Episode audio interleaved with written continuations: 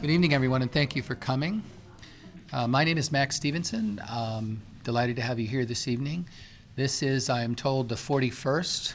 Uh, it's getting to be a long live series of talks in the Community Voices series. Community Voices is run by an interdisciplinary group of graduate students affiliated with the Institute for Policy and Governance in the School of Public International Affairs here at Virginia Tech.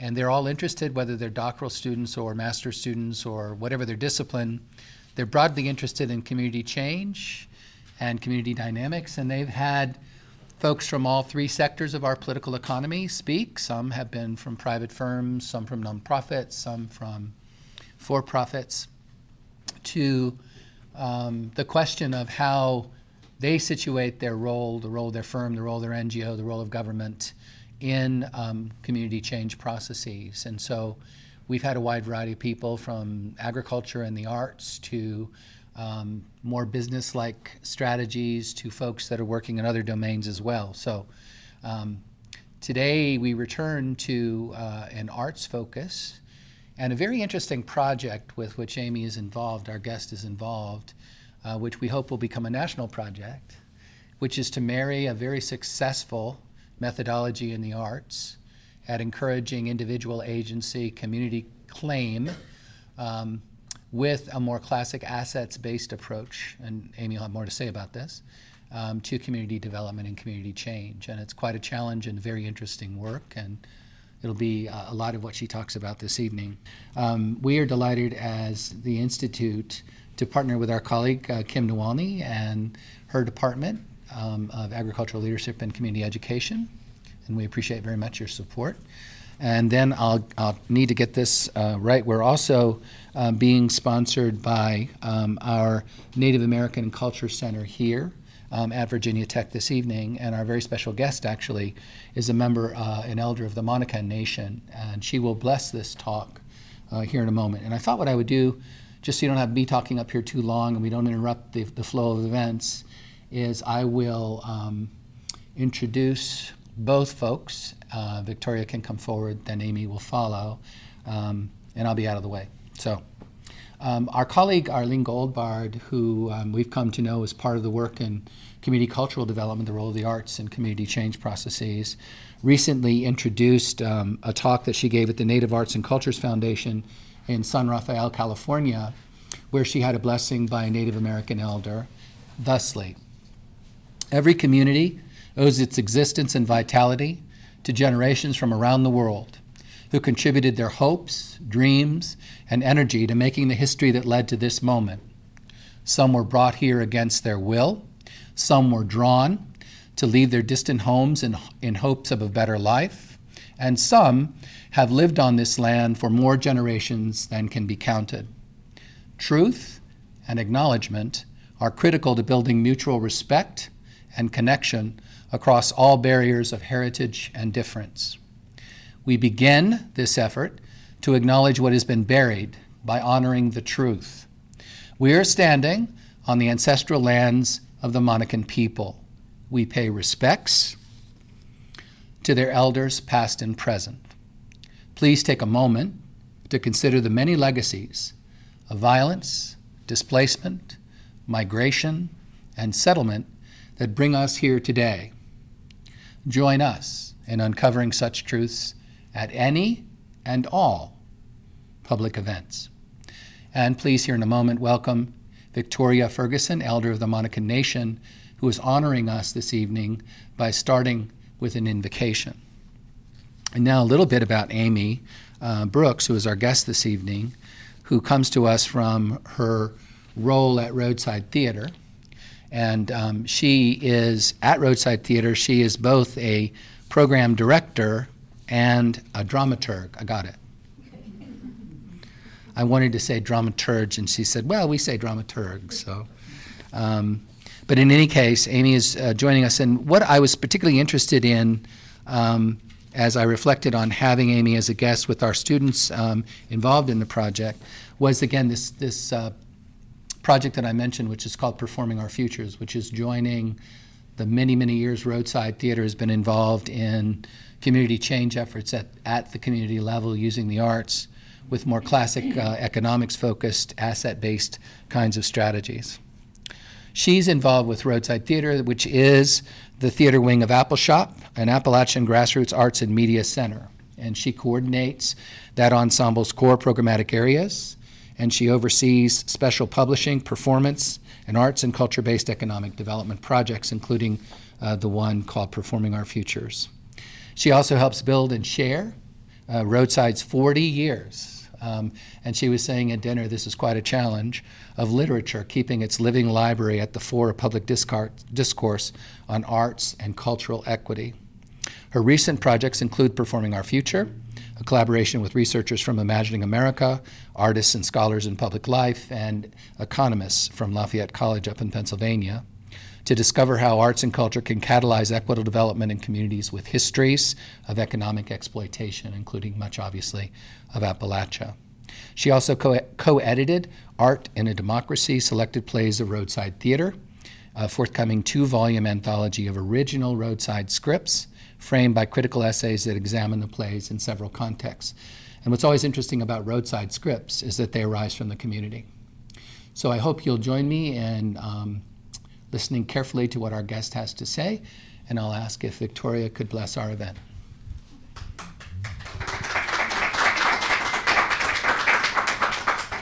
Okay.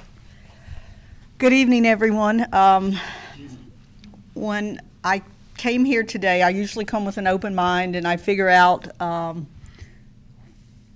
what I'm supposed to say. Uh, it'll hit me, you know. Uh, it, it, happens all the time. Uh, the one thing that I would think my ancestors would, would want you all to remember as we go through this is that when we lived here um, many, many years ago, and we lived as a community, the one thing that we did have is um, a matrilineal way of thinking where the women's clan was the dominant clan and women had power and we had a say and we worked hard to keep our families and our towns together. And as we've gone through the years, we've seen that kind of disappear. We've gone from matrilineal to, to patrilineal or patriarchy, uh, you know, so these things have happened. But for us to know that once upon a time, uh, women's clans were the dominant clan in this area. And, uh, and it makes a difference. It truly makes a difference in how our families are. Uh, also, I want to remind, I, I want to share with you that um, my great aunt kept a journal, and her journal is uh, out there on the World Wide Web. And when you first start reading it, she makes a statement, and she said, I found a hawk feather today. And she said, uh, I'm going to hang it over my door because Granddaddy always said if you hung a feather over your door with the quill down, that the bad spirits would go up the feather and not enter into your house. So may we all find hawk feathers and hang them over our doors so that our houses will have good spirits and not bad spirits in them. And we see the eagles and we see these birds as our conduit to the Great Spirit. And I could not do a blessing today without my eagle feathers because that's just how we are. So let me say, we called the Great Spirit Mahomny in our language. So, Great Spirit or Mahomny, thank you for the blessings you've given us today. Thank you for the sun that rises in the morning and sets at night. Thank you for the moon and all the cycles of the moon because each cycle will give us different things. Thank us for the thank you for the the seasons of the year because truly each season will offer us something that we need in order to survive. And as we go along this conversation today, please allow us to find our humanity and keep our humanity as individuals. Also, the one thing that I would like for us to have today is respect, not only for each other, but for the land that we live on, for the water that we have, because these things we share with everything and everybody. So we've arrived here safely, and it is our prayer that we will all go back to our places and we will remain safe when we do that. Thank you very much. I hope.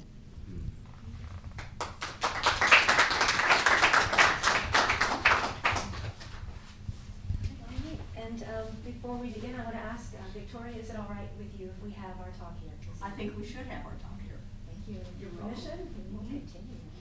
Welcome, everyone. Um, from the sublime to the ridiculous, you're about to notice that there's a strange tech issue going on because uh, students don't be like me. Download your presentation so that if these weird tech issues arise, uh, you'll have time to deal with them. So you're going to see a little mirroring happening in the screen because I can't seem to make those presenters' notes disappear and still access them myself. It's not the most visual talk anyway, so just roll with me. Try not to read ahead.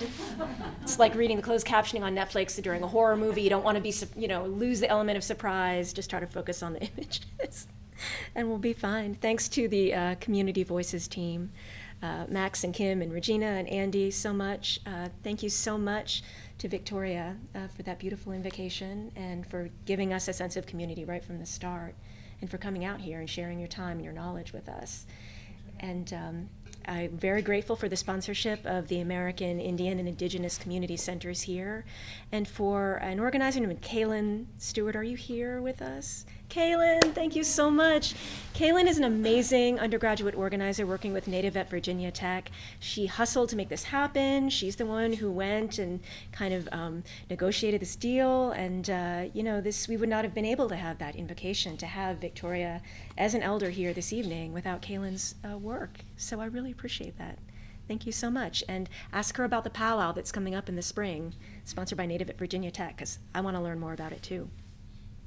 So, um, diving in this evening, as you can see, I'm Amy Brooks, and uh, I want to start by honoring the elders in my field, which is theater. Um, and I want to begin in this talk where my artistic director and my mentor, Dudley Cocke, uh, left off in his own Community Voices talk six years ago on the stage of the Lyric Theater and uh, that is with a song from Corn Mountain, Pine Mountain, a play that Roadside developed over a 30 year uh, community cultural exchange and creative collaboration with Idiwanan An Chawe, which is a Zuni theater tribe based in Zuni, New Mexico, on the Pueblo.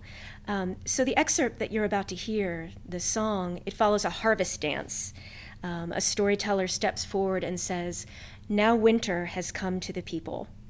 The seeds are gathered and lullabies are sung to them so that they'll rest and be ready for the spring. And then that lullaby trails off, and another storyteller steps forward and says, We no longer persist on behalf of the seed family and Mother Earth. Could this be why there's so much sickness throughout the land?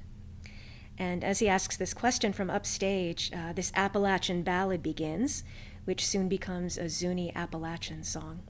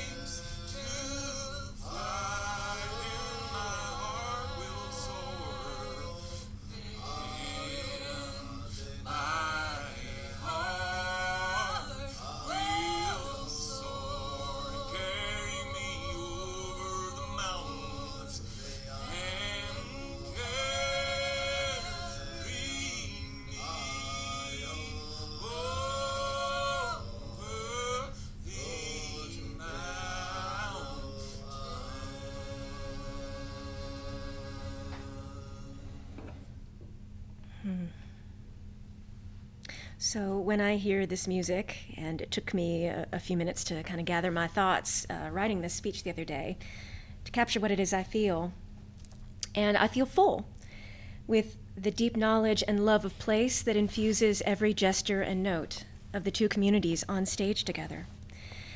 But I'd be lying if I didn't tell you that in that fullness is a little seed of pain. The place that I work, Appalshop, is an Appalachian Arts and Humanities Center based in the coal fields of Whitesburg, Kentucky, where people believe uh, very, very deeply in their shared mountain heritage and cultural traditions, be they Scots Irish or Native or African or Asian. And there I'm surrounded by multiple generations of Eastern Kentuckians and Southwest Virginians who are the inheritors of the emotional and the intellectual and the spiritual genius of their Cumberland Mountain communities. They are true culture bearers in every sense, a fact that's reflected in their 50 years of performances and filmmaking and community radio and convenings and activism. And you don't get to hear from any of those people tonight. You get me instead.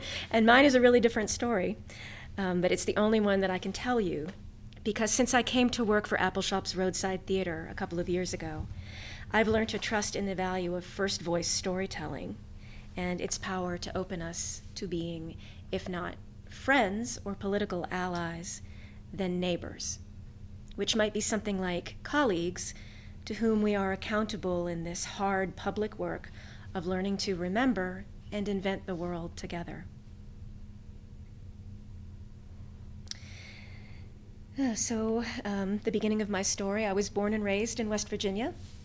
And like a lot of Gen Xers, I got out early and I wandered for many years, uh, living very poor and never putting deep roots down in any one place for any long period of time. In time, I got myself educated in theater a discipline which um, pretty much in America serves the 15% wealthiest and whitest and best educated segment of every community. And it funnels its young talent, with very few exceptions, into the cities and major metro areas, especially New York. So, as a dramaturgy student at UMass Amherst, sort of taking apart the engines of stories to see what made them run, I told myself, oh, this is great, I'm home, finally. Um, I had a foot in that kind of elite northeastern cohort of Yale and ART and Columbia, and I was being groomed to put the other down in some literary manager's office or maybe Samuel French Publishing, the many places that dramaturgs go to do our job. But one night, uh, late in my internship at a Tony winning regional theater, uh, I listened to the very sleepy chatter of the well heeled, older, white arts patrons and audience members at intermission and I heard that they were not affected very deeply by this clever play that we had produced, which would spur no change in this community because it didn't reflect the community's diverse population or their spiritual or their material needs, and like most professional theater, was never even meant to be enjoyed by that community as a whole.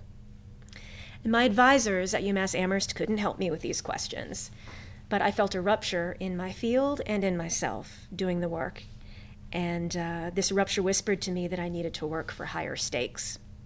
So I studied all the community based and rural and grassroots arts they hadn't taught us about in the academy. And as soon as I graduated, uh, I talked and I grant wrote my way into a full time job at Apple Shop, just months before the 2016 election. And the story I told myself was, oh, finally, I'm going home. like a dummy. um, of course, I found out right away that the story that I had told myself about coming home to Appalachia and belonging there was ridiculous. I didn't know the language or people's names or the kinds of birds in my backyard or where to make a friend to drink with on a Friday after work. Now, I like the people that I've met, and I hope that they like me. But they have made their lives together as dynamic organizers and shared deep histories and blood ties and complex social loyalties that are tested and realigned throughout violent scandals devastating multiple generations. And they really, really like football, which is not me. And I don't fit into that picture um, any more than I fit in at academia or in my hometown, uh, where I was an observer with zero leadership skills who mostly liked to keep to myself and listen to people. Um, our Kentucky poet Wendell Berry talks about rural homecomers but lately, as an outsider, I have wondered what I might accomplish if I set aside these entitlements of home uh, tight knit family, common vocabulary, shared values, these things that we assume we're owed, and focus on the creative organizing that leads us to belonging, even as strangers or introverts or people who dissent with those around us as a matter of survival. So, tonight uh, I'm going to tell you all about just one piece of Roadside's work that has helped me to redefine belonging to a community in this way because it invites us to describe the problems which affect us locally and to imagine solutions together without requiring us to assimilate. So, this is a beautiful photograph. I wish you could see a little better.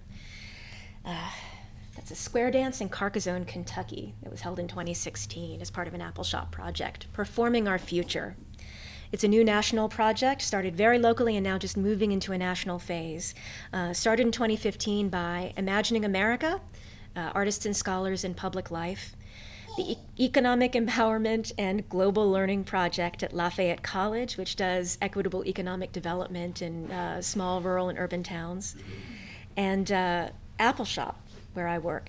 And around 2015, these partners started to ask each other what would it take for arts and culture to catalyze equitable change in communities with histories of economic exploitation?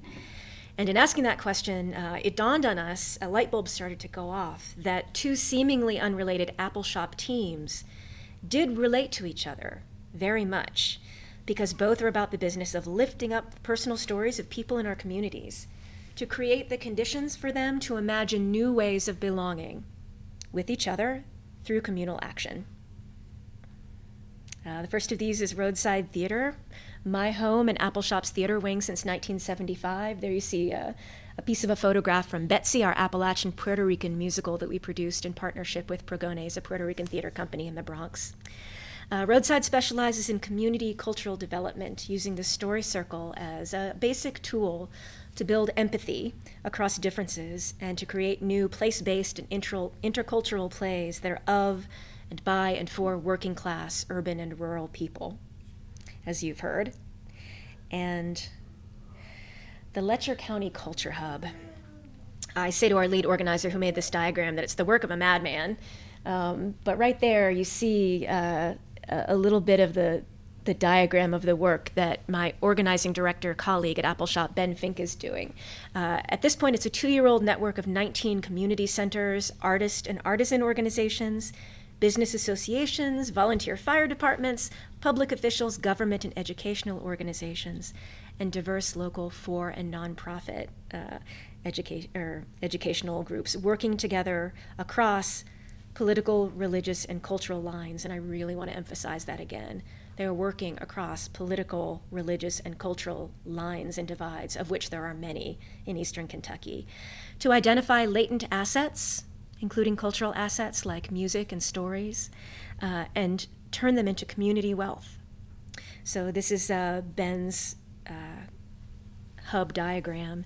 And like many grassroots community development efforts in eastern Kentucky, the Culture Hub began as uh, a playmaking process. In this case, with Ben's experience as a new Appalshop employee, going to story circles throughout Letcher County um, to record stories for a roadside theater play that has since been made into a play about the future of Letcher County and our economic development.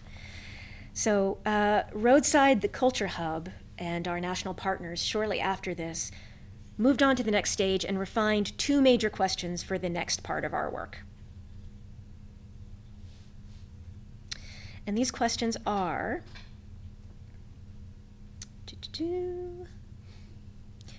How can the arts and culture promote individual voice and collective agency, unbind a community's imagination and ambition, and create the conditions for equitable economic and civic development, something like our original question. But now it was partnered with what core organizing principles and practices enable a community to overcome internal and external barriers and build an economy that's broad based, just, and sustainable.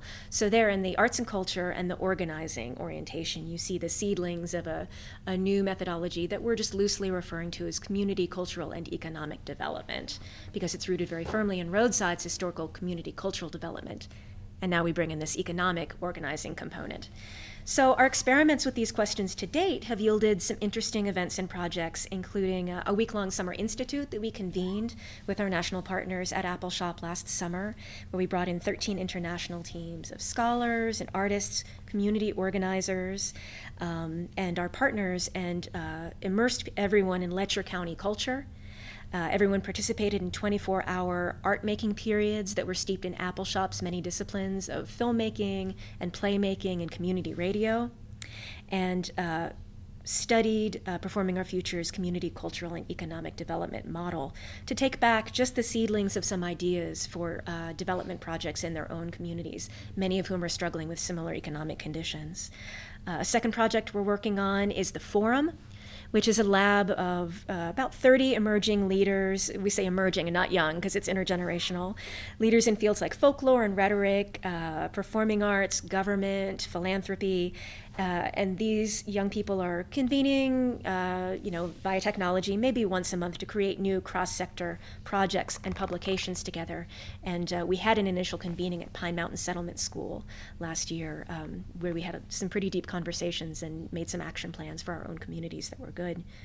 And then a body of narrative and interview-based research, uh, led by Lafayette economist uh, Fluney Hutchinson who is behind the, the Economic Empowerment and Global Learning Project, and Cornell sociologist Scott Peters, whom some of you know. Um, and they're asking longtime residents and cultural workers there around Appalshop and in the community what's the story of what's happening in eastern Kentucky, and producing some media around that. So that's the project to date. And if at this point you're saying to yourself, well, that's great for Appalshop, your kind of rural arts organization and your partners, but what has it got to do with our community here at Tech and anything that's happening here? So it has everything to do with Tech because a partnership with your institution is taking ours into the next, we hope, national phase of this project. Performing Our Future's challenge, which we've had to identify in the course of this work, is to connect our deep archive of content that's drawn not just from Performing Our Future activities, but from Appalshop's near half century of media and performance and community cultural development to regional and national and global events and discourses. Uh, an example that sprang to mind while I was you know, putting these notes together was how can we connect our anti racist organizing and performance in media that we've produced to campuses where white supremacist action is entering the mainstream, as we've seen in uh, many campuses, not just here in Virginia, but throughout the, na- the region and the nation. Um, because as we've seen, uh, we talk about this all the time failure to unify equals failure to thrive. And this disunification across silos, and disciplines and geographies and cultures within communities and institutions, um, and the broken dialogues with their communities, connecting those to 40 years of anti community regional and federal policy. Um, it, it's created a culture where almost everybody's belonging is contested and uh, the poor, and particularly minority poor, are marginalized and targeted for violence. And you know, we feel this on every level, from dialogues we have in the classroom all the way up to what's happening on the federal level. Some of it happening today. The last time I gave this talk, uh, UNESCO had just disbanded. So every day there's some new news about this coming in. So under this onslaught of, of new problems and disunification and, and uh, ruptures that are happening, what could be the catalyst for unity?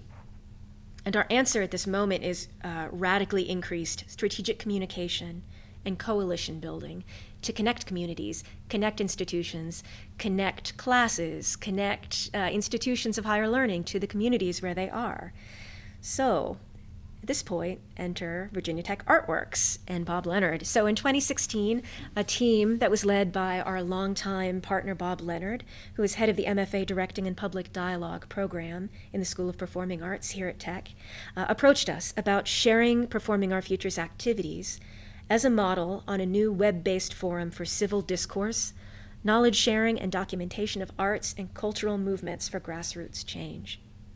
So on this site, community cultural development practitioners can connect, they can network and share strategies for new place based arts driven projects for equitable, equitable development because we know this work is happening everywhere, but the communication is not always happening between those projects.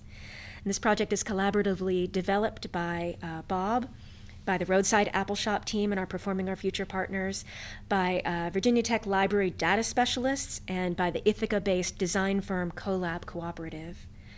Uh, the site is designed to pick up where CAN, does anyone remember CAN? Community Arts Network? Yeah, there's some people who remember CAN. Uh, so, for about a decade, ending in 2010, I believe, uh, the site um, was kind of the premier um, a hub for frontline artist activism, and the idea is that Virginia Tech Artworks and its many partners, including Marcellus Shale Project, led by Talking Band, uh, will pick up where that discourse left off and create a new platform for dialogues. And uh, Performing Our Future happily is a part of that. So now in 2017, we are going to test this Performing Our Future methodology in self selected urban and rural communities across the country. And we are hoping and betting that this new phase, to be documented and connected to the discourse on Virginia Tech artworks, is going to demonstrate how performing arts, with a strong orientation to organizing, can create conditions for all members of a community to come together to create a new story about who they are, what their future can be, and the work that we need to do together to build the people and the knowledge, and yes, especially the money power to enact that new story. So this is a picture of an Appalshop pick and bow that happens there. And if after the talk, if anyone wants to kind of come up and uh, I'll put it up on the screen so that people can look at it. It's a beautiful picture. Um, that is POF in a quick nutshell. So the question is where does all of this information leave us in our desire for what civil rights leaders called the beloved community? If I've learned a thing listening to strangers' stories, it's that the fear of not belonging is one thing that unites pretty much everyone. We are all out of step in some capacity. Uh, maybe you dread holidays because of your family's politics. Maybe your family was built on addiction and abuse, and as an adult, you still feel like you wear your trauma on the outside for everyone to see. Maybe your belonging is tied to a culture with a life expectancy of 34 years, like trans women of color in America. Or maybe, like a lot of us, you are a wanderer who doesn't have those deep community roots. You are on the periphery of many communities, and you doubt the cohesion of your story.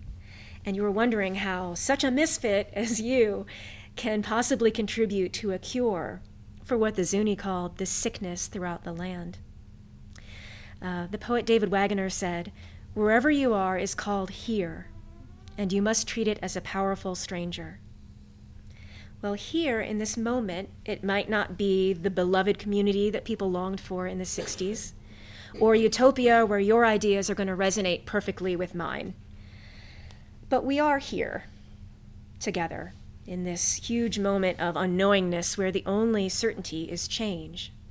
And confronting that reality of change, there are ways for us to do robust civic work, not easily glossing over differences but rooted deeply in our respective cultures, so that when we do meet as strangers to make some lovely thing, there's space to recognize each other's power with some curiosity and uh, maybe a renewed sense of neighborliness. And thank you for very much for listening to me this evening.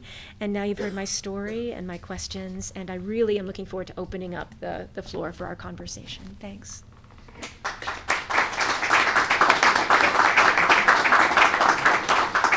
Make a little plug here.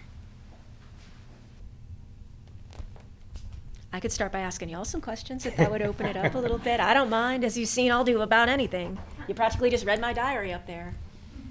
So when we talk about community and belonging, let's just kind of start kind of broad and um, how does the, how do those words resonate with you uh, wherever you're from, whether you are uh, a Blacksburg local person or a part of a neighboring community or um, how you fit on, on the campus. Um, I'm curious as to how those words resonate with you. And I think I might kind of pull up a chair so that I'm sort of sitting among you and not standing in this position of authority, if that's okay. I wrote a small piece um, a while ago about the dance community. I'm a contra dancer. Oh, yeah. Um, and there are contra dances in every city across the country. And one can go to one of those events. Often it's a weekend festival, so there'd be people co- converging from all different directions and feel at home. And the um, it's live music. It's um, you sweat a lot, you smile a lot, and um, if you don't know anyone, it doesn't matter. If you don't come with a partner, it doesn't matter. Uh, it, it engages one in a way where the dance, uh, you have to look in your partner's eyes. Hmm. So you, you are a community, and, and that's what I think of uh, right away as community, even though I'm rooted in a very nice community in Floyd.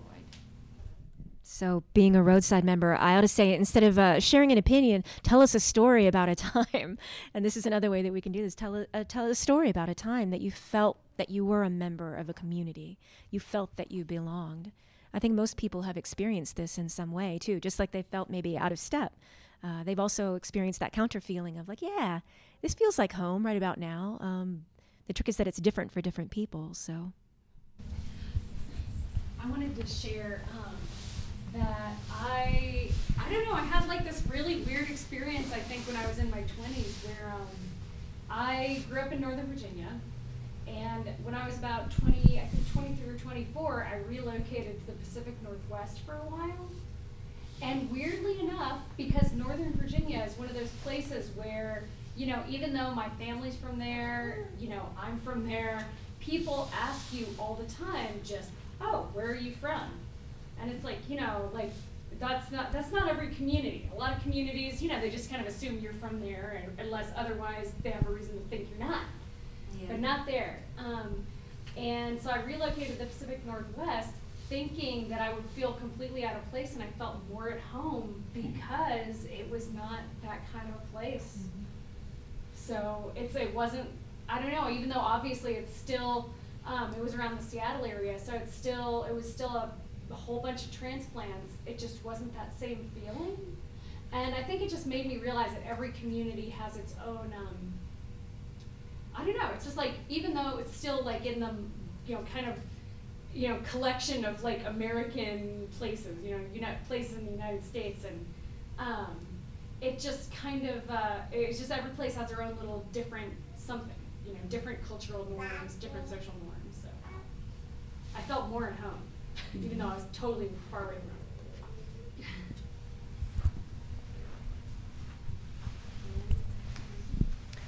I was just thinking about um, an experience I had back in the 80s working at the Share Warehouse, which um, was remarkable to me in bringing together uh, people from many walks of life in the community around very practical, hands on work that anybody could do. And how I felt like I belonged there because I had something useful to do, mm-hmm. even though the people that I interacted with there were not people I knew, um, or, it, you know, it was a, maybe a community in some kind of abstract sense, but I only saw them there, and but because I had a useful function, I felt like I belonged. It sounds like a community in a really concrete sense, actually, since it was based around physically producing something together.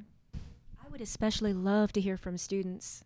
You know what it means to you. Y- y'all don't have to introduce anything like controversial if you don't want to, but you you know you are welcome to. It's, uh, you, this is your community, you know, in your years here. So. Um, so I guess when I think of belonging, I think of it's like it's kind of an urgency to to want to relate with people. Um, coming here, it was different for me because, of course, I'm out of my element. I'm from Greensboro, North Carolina. I'm used to being around, you know, people that look a lot like me, and you know, so it was it was a it was an interesting experience, and I guess um, in a way I kind of had to adapt. But it was interesting, even more so, to see how different even African American people were here compared to being home. So it's still a different culture. It's still that sense of belonging I was looking for, and in a weird way, just you know, just based on the things that I, have done in my past and, and, and, enjoyed doing in my past. You know, I used to work in clubs a lot, so um, you know, we had a little party not too long ago downtown, and it actually was something that we were able to come together and organize, and it was effective. Like, no problems, no nothing. Like, it was just a bunch of people that looked like me. We came together. Everybody was dancing, enjoying each other, like, and it was cool. And to me, it felt like home. You know, that was that was a rare feeling up here. Um, out of the three years that I've been here, that was probably the one time where I was just like, you know, like I feel really comfortable right now. You know, it was just interesting. Yeah, music is emerging as a common thread in this. Uh, it, it is huge power to unite. It's unbelievable uh, when you think about a concert. It's like an in- instant community. Everyone is gathered to hear this particular performer. You know, they're there because they love that music, and a, a sense of community is created around this. You know, yeah.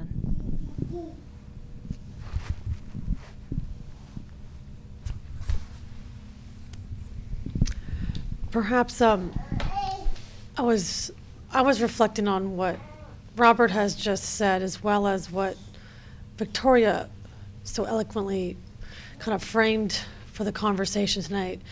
To me, belonging isn't this monolithic idea. I feel like belonging is it's contested. I think it's rooted in it's when I think of community, I, I often ruffle at the thought that community is this benign concept. And I guess I challenge myself and others to, to, to think about that because there's a lot of trauma that's attached to wanting to belong or not being asked to belong or being pushed out. And so that's not to say that there's not a lot of joy and, and care that goes with that, but I feel like it's remiss to not kind of be in those uncomfortable places when I think about belonging because sometimes you're belonging because you you don't belong somewhere else and so that so that diaspora is really really present. That can come across so many different experiences. So i mean i think we all can probably focus on in a different story circle i suppose. So i feel like that to me is really important. And that's sort of a larger reflection on what it means to belong. Not so much my own personal belonging which i could speak to i suppose in a different way. But um, not to not to forget and to really really focus on that place of conflict. Sort of building on or at least dovetailing with what kim was just saying i study how communities um, communicate with one another both the larger community that we may all belong to and then the nested communities within that that we may also find ourselves belonging to and communities that contrast and abut one another and abrade one another. Also, perhaps under a larger community, if you think of perhaps Virginia Tech as one large community, there are multiple communities within it. And some of them truly are nested like little Russian dolls, and others are in great conflict with one another. And even the same terms that we use in, in, in conversation in one community may mean something entirely different in another. So, finding commonalities so that you can even at least communicate where everybody is understanding one another and not misunderstanding how words are used or phrases are used, that can be a real challenge. And that's a part of perhaps trying to find a way to belong as well. To belong, you have to connect and connect in multiple ways. And to do that, you need to communicate and communicate clearly. So when I'm thinking about communities, that often comes to mind.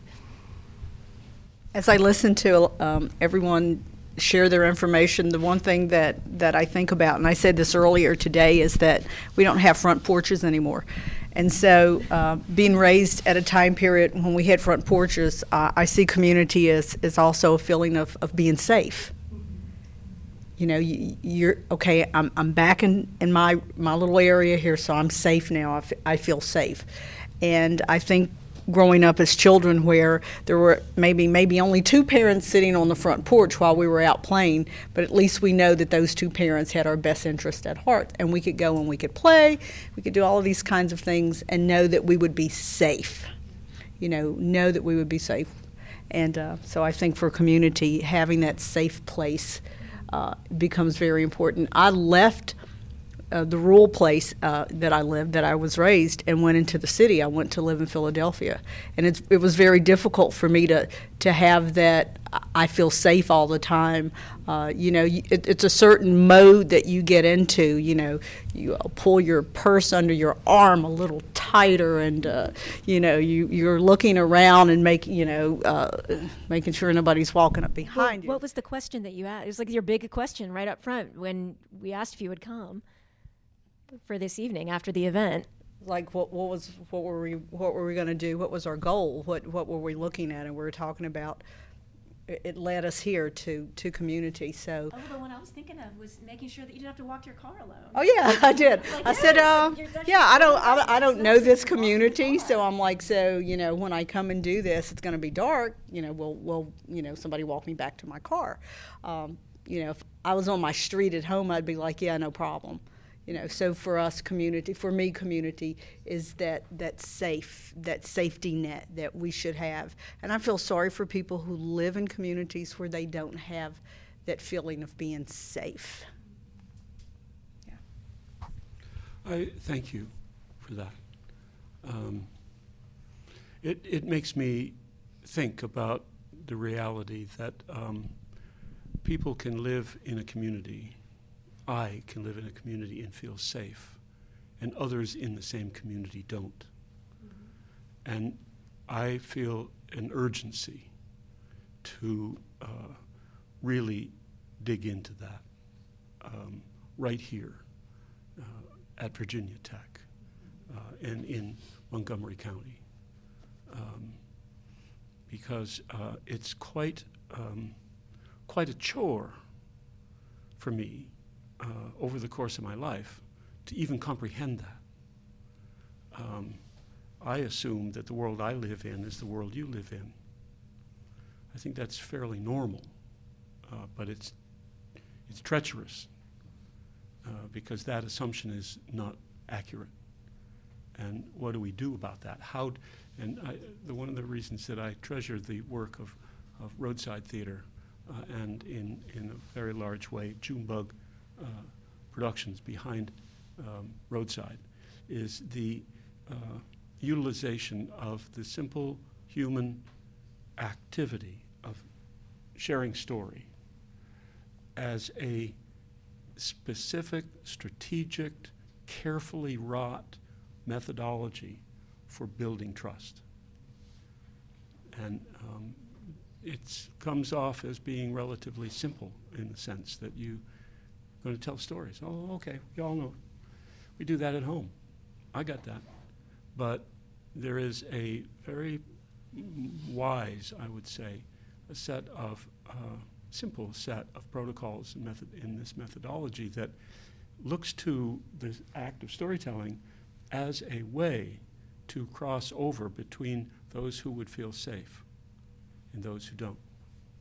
Um, so I just really thank you, representing Roadside, um, for continuing to to aggressively um, share, uh, to bring it forward, not to let it sit under the bushel, but to bring it forward from your experiences in Letcher County into a national um, presence. Um, so, thank you.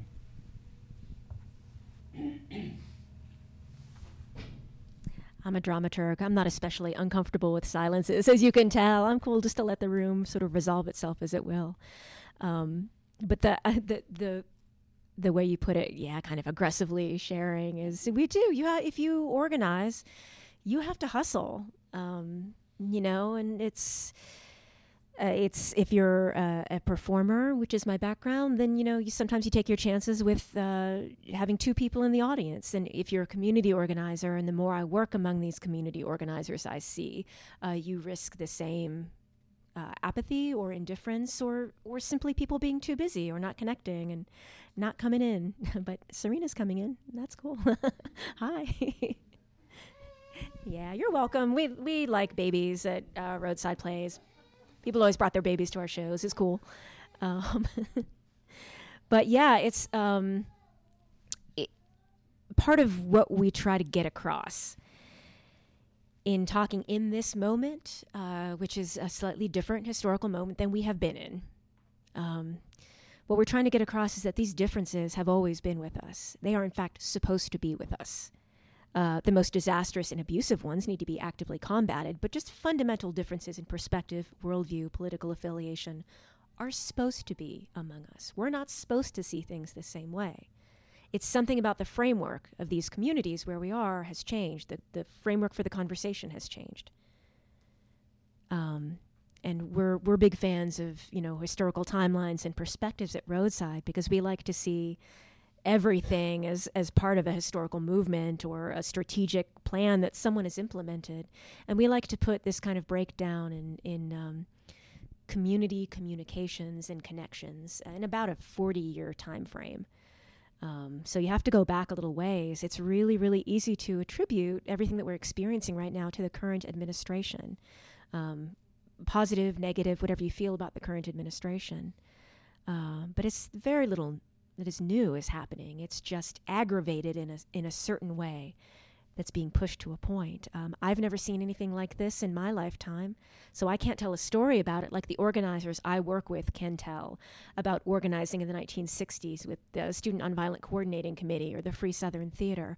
I, you know, I wasn't alive to see any of those movements, and my orientation and training aren't to um, this kind of work at all. I've only been doing this with Roadside for two years. I, I can't get across enough if there's one thing that I would like people, especially younger people, to take away from this talk tonight. It's that literally, if I can be doing this work, anyone can be doing this work or some version of this work that works for them. Um, you know, organizing to try to connect people using whatever skills you have, whatever you care about, whatever you consider to be your community. Um, is work that you can be doing, even if you are faking it or you are terrified to death. Um, I do think that it's something that we're all called on to do uh, at this point, and it's something that I'm talking about with this liberal cohort that I was educated with, you know, too. You know, they're they're like curled up and crying in pantsuit nation still, and like I know it, what happened is you know terrible for for a lot of us. It's really hard, but we have to go back to work. So people ask, you know, what was it like moving back to Appalachia, moving to a part of Appalachia, in fact, that is very different than the like metro Appalachia I grew up in.